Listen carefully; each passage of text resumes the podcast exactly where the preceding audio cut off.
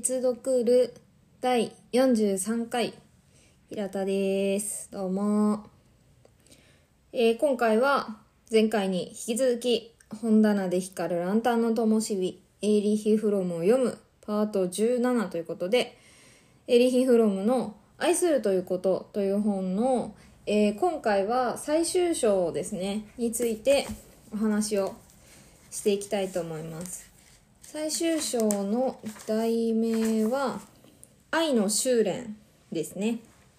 ということでこれまで愛というものは一体どういうものなのかっていうことを話してきたんですけどじゃあ一体その愛はどんな風にうん習得できるのか人生で実践できるのかっていうところの話を、えーこの章でフロムはしておりますので追っていきたいと思います。えーフロムはこの章の冒頭でこういうふうに言っています。ここでさらに難しい問題、すなわち愛の技術の修練という問題に立ち向かうことにするというふうに言っています。まあその何でもそうですけど理論とかを話すのは簡単ですがそれを実際に行動に移すとなると難しいしましてや愛の修練なんてうん寿命が80年ぐらいあって最後まで頑張ってもうまくいくのかしらんっていう気持ちに私はなっちゃうぐらいなんですけどそういうものの話をフロムはしていて実際フロムもここでこんな風に言っています。え何かの技術的修練について学ぶときはやっぱり実際にその修練を積むしかない。であなた自身はどうしたらよいかということを記した処方箋を期待するだろうがこの本でできることはアプローチ方法とその前提条件とアプローチの修練について述べることだけであると。目標への階段は自分の足で登っていかねばならない、えー少なくとも処方箋を期待するのをやめた人にとっては助けになるかもしれないというふうに、まあ、ちょっとなんていうか皮肉めいた感じで言っていますね。で、この、まず、この愛がうんぬんとかそういうことの前に、どんな技術であれ、その修練を積むためにひくいくつか必要なことがある。これを5個挙げています。1つ目は規律。で、2つ目が集中。3つ目が忍耐。そして4つ目が技術の習得に最大限の関心を抱くこと。5つ目が自分の生活すべてをそれに捧げること。この5つについ5つを挙げています。これはあの愛だなんだって関係ないってことですね。なんだかどれも大人になると耳の痛い大人にならなくてもかな。耳の痛い 単語が並んでいるけどちょっと詳しく見ていきます。まず1つ目の規律。規律正しくやらなければどんなことでも絶対に上達しない。毎日決まった時間練習するという特定の技術の修練における規律だけではなく生命全般における規律も含まれる。まあなんか例えば例えばっていうかでここでこんな風にフロムはやっています。怠けたいという願望はきっちりと決められた仕事に対する反動。毎日8時間自分のではない目標のために自分の意思ではなく仕事の進行に応じたやり方でエネルギーを費やすことを強いられているために、まあ、私たちの私たちというか、えー世界のその労働者は反逆すると。その反逆は自分を甘やかすという子供っぽい形をとるというふうに大変厳しいことを 言っていますがうんとその練習とかそういうのだけではなくてそのなんか、ね、例えば楽器とかスポーツを習得する時みたいなじゃなくて生活全体への規律が必要だというふうにフロマは言っていますで2つ目の集中が現代社会はまとまりに、うん、まとまりがないその散漫な生活を助長しているとで、まあ、誰もが一度にたくさんのことをしている。音楽を聴きながら本を読んだり、まあ、なんだろう。うん、iPad を見ながらテレビ見たり とか、えっ、と、人と話しながら携帯をチェックしたりとかかな。いろんなことをやっていると。えっ、と、この集中の欠如を一番よく示しているのが一人一人ではいられないという事実で何もせずじっと座っていることができないというふうにフロムはこの現代人の特徴について言っていますでこの3つ目の忍耐っていうのは請求に結果を求める人は絶対に技術を身につけることはできない。現代の産業システム全体が忍耐とは正反対のもの速さを求めていて現代人は何でも素早くやらないと何かを無駄ににしている、まあ、時間を無駄にしている気になるというふうに言っています。そしてそうやってその切り詰めた時間を何に使えばいいか分からずにただ暇を潰すことになる。ということで。はい。4つ目、えー、技術の習得に最大限の関心を抱くこと。もし自分にとって最も重要なものでなければ、せいぜい良質の趣味人になれるくらいで、達人にはなれないというふうに言っています。で自分の生活すべ、あ、5つ目の自分の生活すべてをそれに捧げるっていうのは、技術そのものを学ぶ前にしばし関連がないように見えることもあれこれと学ばなければいけなくなる。それはまあ例えばピアノだったら音階の練習をやったりとかその大工さんだったら木の扱い方を勉強するとかそういうところから。で少なくとも生活全体を技術の修練と関連づけなければならない。自分自身が技術の修練に用いられる道具にならなくてはならない。その道具はどのような用途に使われるかに応じてその道具をいつでも使える状態にしておかなくてはならない。愛するという技術に熟達したいと思ったらまず生活のあらゆる場面において規律集中忍耐の習得を積まねばならないというふうに言っています。ふう。でえっとこの5つのうちのこの最初の規律と集中についてはなんかまあどんなふうにやどんなふうにその身につけられるかみたいなことの How to みたいな、うん、まあヒントって感じですかね。もうちょっと書いているので、お話しします。規律については、外から押し付けられた規則か何かのように規律の修練を積むのではなく、規律が自分の意思の表現となり、楽しいと感じられ、ある特定の行動に少しずつ慣れていき、ついにはそれをやめると物足りなく感じられるようになるところまでいけるといいよねっていうふうに言っています。で、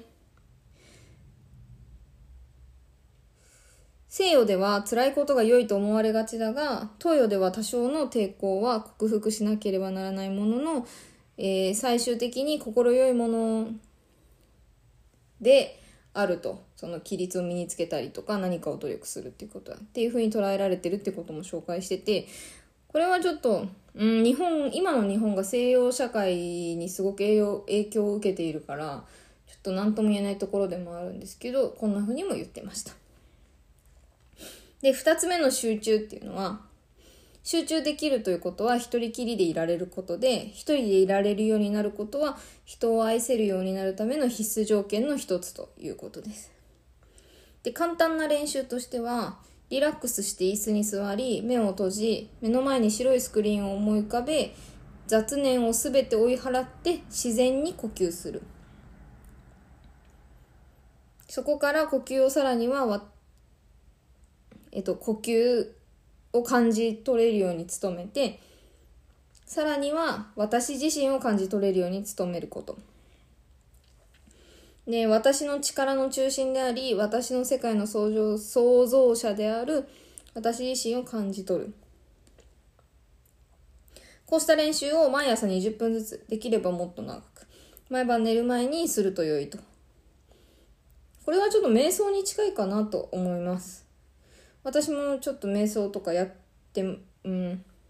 一時期ちょっと集中的にやってて、今そんなにやってないけど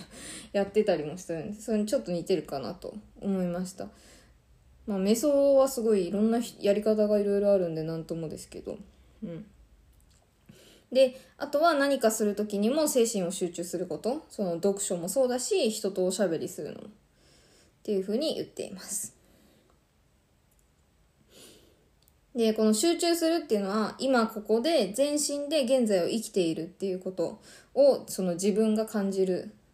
ことっていうふうに、えっ、ー、と、フロムは言っています。はい、でまあプラス自分に対して敏感になる。その自分の中で起こっている変化に気づくようになること。でその変化をそのなんか手近にある理屈を持ち出して安易に合意化するの合理化するのではなく何が起きたのかと自問し内なる声に耳を傾けるっていうこともこの集中とか、えー、規律をやっていく上で重要だというふうに言っています。でじゃあ愛の達成のためには今まではね普通に修練の話したんですけど特に愛の達成のためには、えー、どんなことが必要なのかっていうと、まあ、まずそのナルシシズムの克服が必要。自分のね。でこのナルシシズムの克服っていうのは要するに客観的に考える能力っていうこと。でこの客観客観的に考える能力を支えるのは理性。でこの理性の基盤となる感情面の姿勢が謙虚さだというふうにフロムは言っています、えー、人を愛せるかどうかはナルシシズムや母親や身内に対する近親相関的な病的執着からどれくらい抜け出ているかによる。また外の世界や自分自身との関係において生産的な方向性を育てる能力がどれくらい身についているかにもよる。この脱却、新たな誕生、覚醒の過程である一つの資質が必要条件となる。それは信じるということ。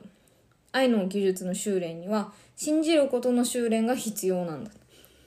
さっき言ってた5つに加えて信じるっていうのが来ました。えー、この信じるとは何か。ここでフロムは割とあの信念という言葉を使ってますが、まあ、使ってますが、まあ、翻訳なんであれですけど 信念という言葉が出てきます。で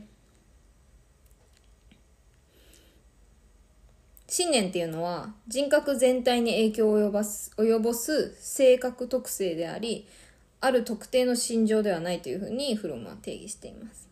でまたまあこれもいい信念と悪い信念があって悪いって、まあ、良くないあんまり良くない信念があって良くない方の信念は根拠のない信念道理にかなわぬ権威への服従に基づいた。ある人物や理念への信仰のこと。でもう一個の良い信念っていうのは理にかなった信念。自分の思考や感情の経験に基づいた確信。で私たちが確信を抱く時に生まれる確かさと手応えのことっていうふうに言っています。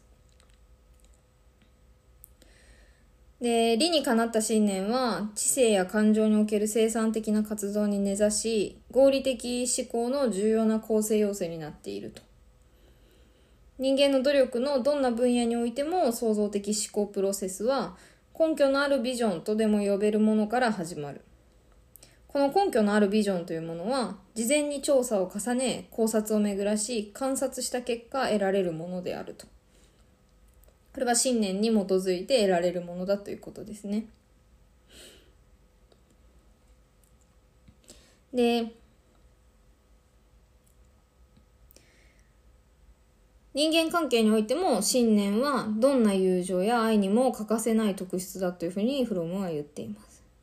他人を信じるっていうことはその人の基本的な態度や人格の核心部分や愛が信頼に値し変化しないものだと確信することこれはその人は意見を変えてはならないということではなくて根本的な信念は変わらないんだっていうことです。でまた他人だけではなく自分を信じるということも重要になってきます。自分の中に一つの自己いわば真のようなものがあることを確信すること境遇意見感情が多少変わろうともその真は生涯通じて消えることもなく変わることもないこの真が私という言葉の背景にある現実で私は私だという確信を支えているのはこの真この真がないと他人に頼ることになり私は私だという確信は他人に褒められるかどうかに左右されるというふうにフロムは書いています。で自分を信じているものだけが他人に対して誠実になれる。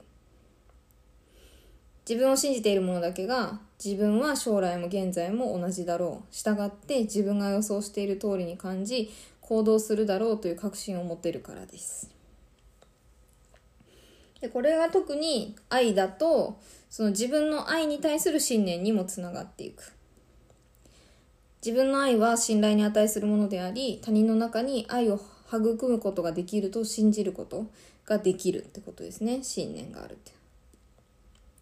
また他人を信じることのもう一つの意味は他人の可能性を信じることでもあるというふうに言っています。まあ、例えば生まれたばかりの赤ん坊に対して母親が抱く信念に近いと。教育とは子供がその可能性を実現している実現していくことを助けることだというふうにフロムは言っていますそしてそれはあくまでも信念の上に成り立つのだとでこの他人を信じるっていうのは人類を信じるっていうことにもつながっていくんですねこれはフロムの考え方の根底にありますね。っていうのがこの信念って話でこれがその愛を達成していくには必要だと。でまたこの信念を持つには勇気がいります。えー、勇気とはあえて危険を冒す能力であり苦痛や失望を受け入れる覚悟です。安全と安定こそが人生の第一条件だという人は信念を持てない。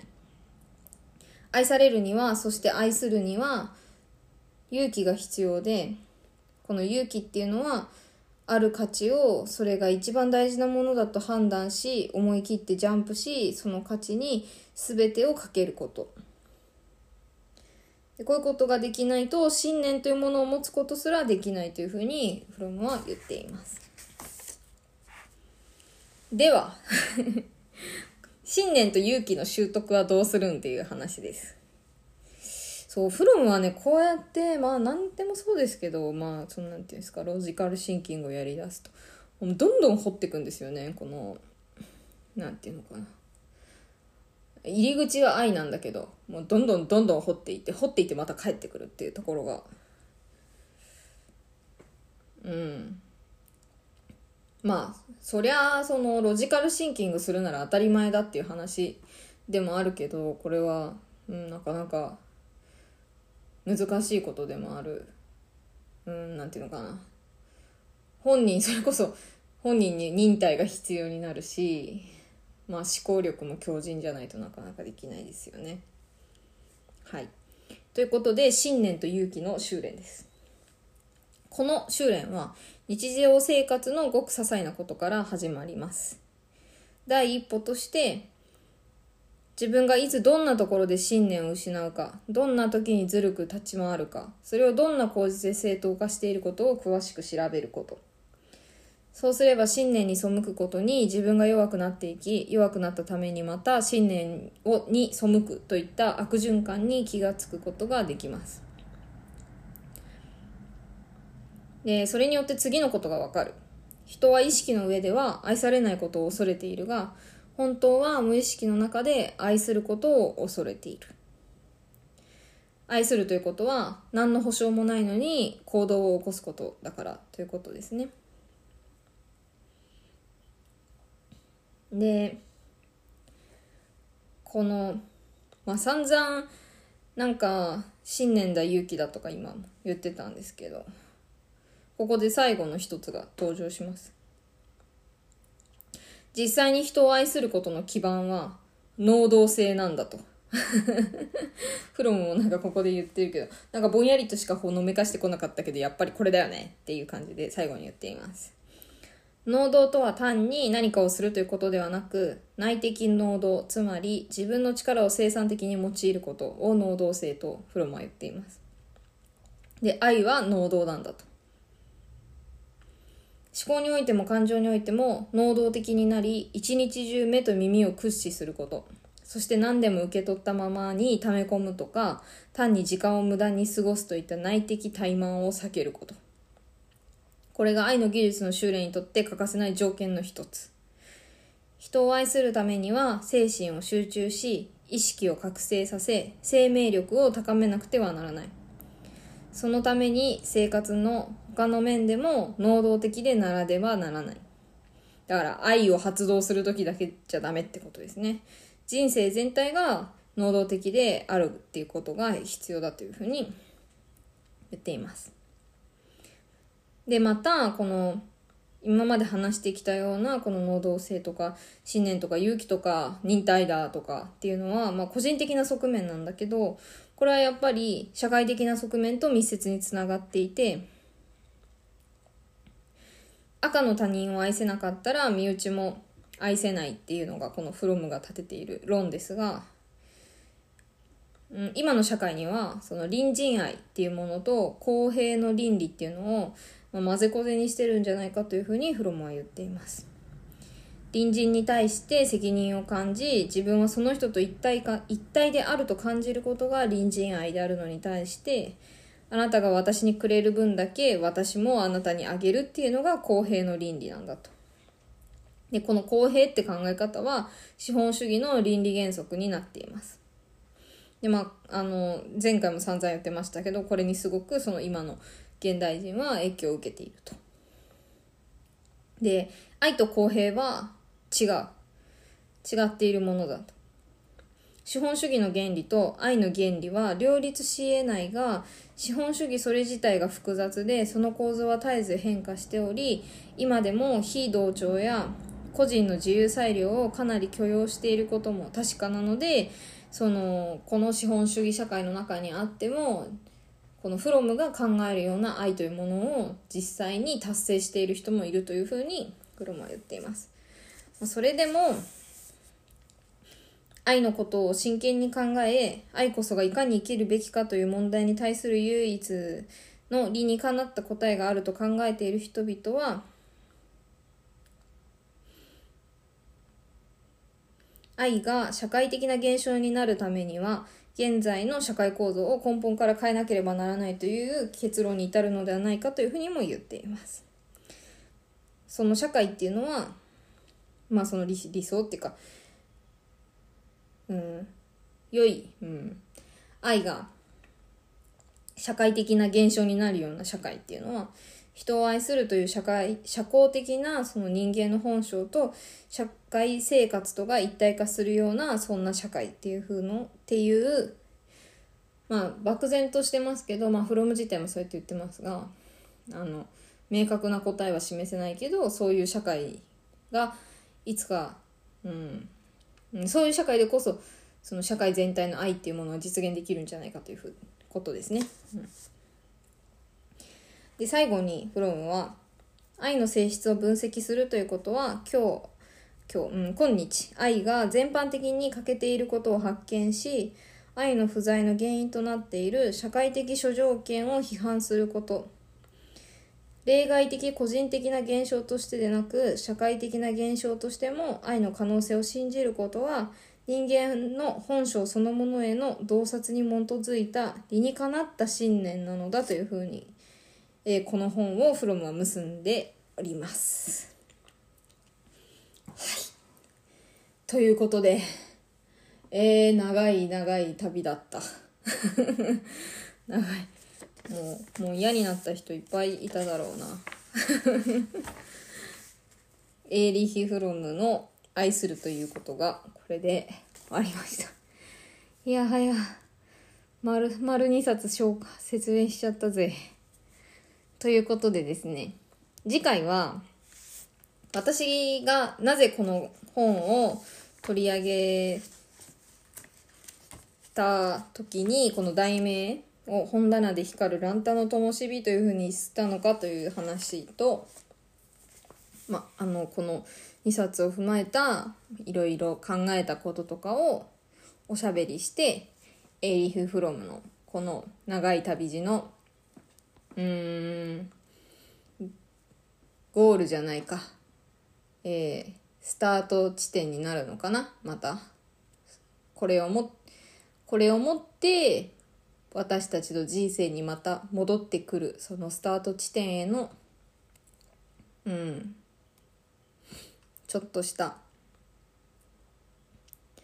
つなぎのような感じで、次回、このシリーズをの最後としたいと思います。はい、次回に続きます。